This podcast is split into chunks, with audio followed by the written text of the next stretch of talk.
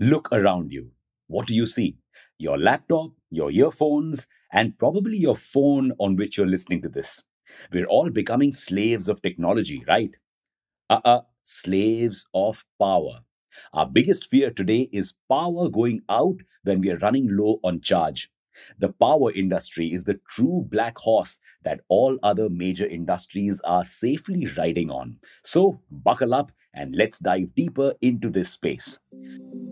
Welcome back to Revolution Read-On, a daily podcast where we break down one story from the world of business and finance. Click on the subscribe button to never miss an update from us. Here's your story for today. Did you know that the power sector is one of the most invested sectors in India? According to the National Infrastructure Pipeline 2019 to 25, energy sector projects accounted for the highest share, 24% out of the total expected capital expenditure of 111 trillion rupees.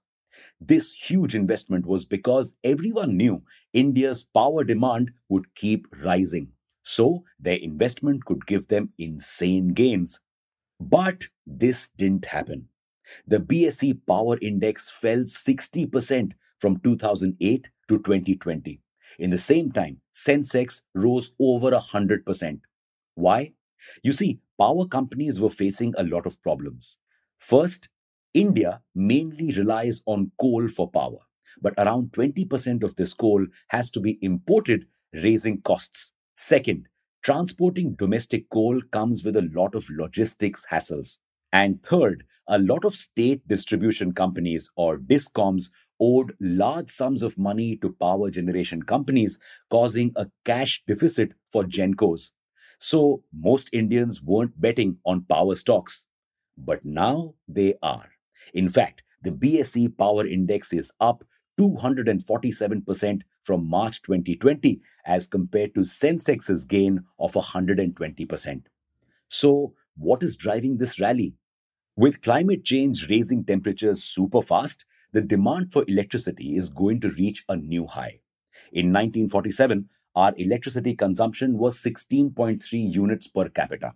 From that, it reached 1,208 units in 2020. And in just another decade, this number will cross 2,500 to 3,000 units per capita. Plus, we've solved some of the problems facing the sector. For instance, many new coal mines have been developed, increasing our domestic coal supply. We're also signing a free trade agreement with Australia that will make coal cheaper. And India has also come up with a lot of policies and reforms to reduce discom dues. For instance, power generation companies can now reduce the amount of power they provide to discoms by 25% if dues aren't paid in 2.5 months. And if after 30 days the dues still aren't paid, they can completely stop supplying power to the discoms and sell it on the exchange instead. The government has also launched the revamped distribution sector scheme, which will help increase the efficiency of discoms by upgrading infrastructure. This will help reduce loss of energy via leakages, theft, and other inefficiencies, allowing discoms to be on time as well. Now, how to evaluate which of the BSE Power Index companies you should invest in? Here are the factors you should be looking into before investing. Financials. Now, this was an obvious answer.